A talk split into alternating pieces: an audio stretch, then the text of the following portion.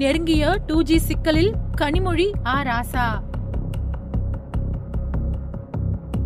Two G வழக்கில் CBI அமலாக்கத்துறையின் மேல்முறையீட்டு அனுமதி மனுக்கள் மீதான விசாரணை தற்பொழுது துவங்கியுள்ளதால் கனிமொழி ஆ ராசா தரப்பு தற்பொழுது வீதியில் உள்ளது.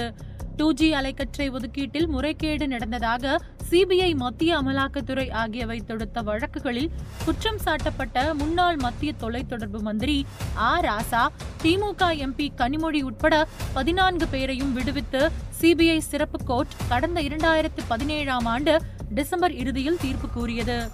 அந்த தீர்ப்புக்கு எதிராக சிபிஐ அமலாக்கத்துறை சார்பில் டெல்லி ஹைகோர்ட்டில் கடந்த இரண்டாயிரத்து பதினெட்டாம் ஆண்டு மார்ச் மாதம் மேல்முறையீட்டு மனுக்கள் தாக்கல் செய்யப்பட்டன.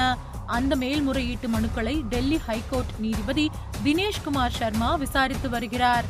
கடந்த ஏப்ரல் பதிமூன்றாம் தேதி நடைபெற்ற விசாரணையின் போது இந்த விவகாரத்தில் தொடர்புடைய மேல்முறையீட்டு மனுக்களை அவசரமாக விசாரிக்க வேண்டும் என்பதால் நாள்தோறும் விசாரிக்க வேண்டும் என சிபிஐ தரப்பில் ஆஜரான வக்கீல் நீரஜ் ஜெயின் கோரினார். அதை பதிவு செய்து கொண்ட டெல்லி ஹைகோர்ட் டூ ஜி வழக்கு தொடர்புடைய மேல்முறையீட்டு மனுக்களுக்கு ஐந்து பக்கங்களுக்கு மிகாமல் எழுத்துப்பூர்வமான வாதங்களை தாக்கல் செய்ய அனைத்து தரப்பிற்கும் உத்தரவிட்டு விசாரணை மே இருபத்தி இரண்டு இருபத்தி மூன்று ஆகிய தேதிகளில் நடைபெறும் என்று தெரிவித்தது.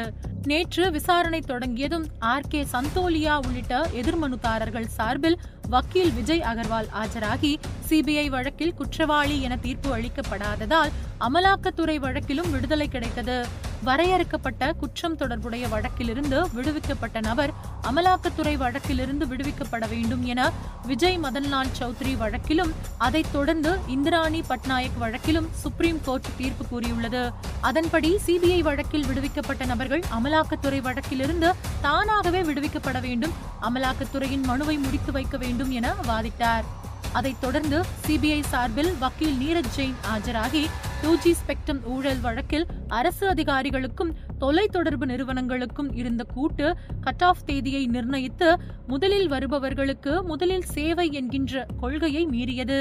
நுழைவு கட்டணத்தை மாற்றியமைக்காதது விசாரணையின் போது கண்டறியப்பட்ட இருநூறு கோடி ரூபாய் ஆகிய ஐந்து முறைகேடுகளும் டூ ஜி ஸ்பெக்ட்ரம் ஊழல் வழக்கில் அடங்கியுள்ளன என்பதை விரிவாக சுட்டிக்காட்டினார். மேலும் குற்றம் சாட்டப்பட்டவர்களின் சட்டவிரோத நடவடிக்கைகளால் அரசுக்கு இருபத்தி இரண்டாயிரம் கோடி இழப்பு ஏற்பட்டது. தவறான முடிவுகளின் அடிப்படையில் குற்றம் சாட்டப்பட்டவர்களை விடுவித்த சிறப்பு கோர்ட்டின் தீர்ப்பு சட்டப்படி ஏற்க முடியாத ஒன்று என வாதிட்டார். வாதங்களை பதிவு செய்து கொண்ட டெல்லி ஹைகோர்ட் விசாரணை தொடரும் என தெரிவித்தது.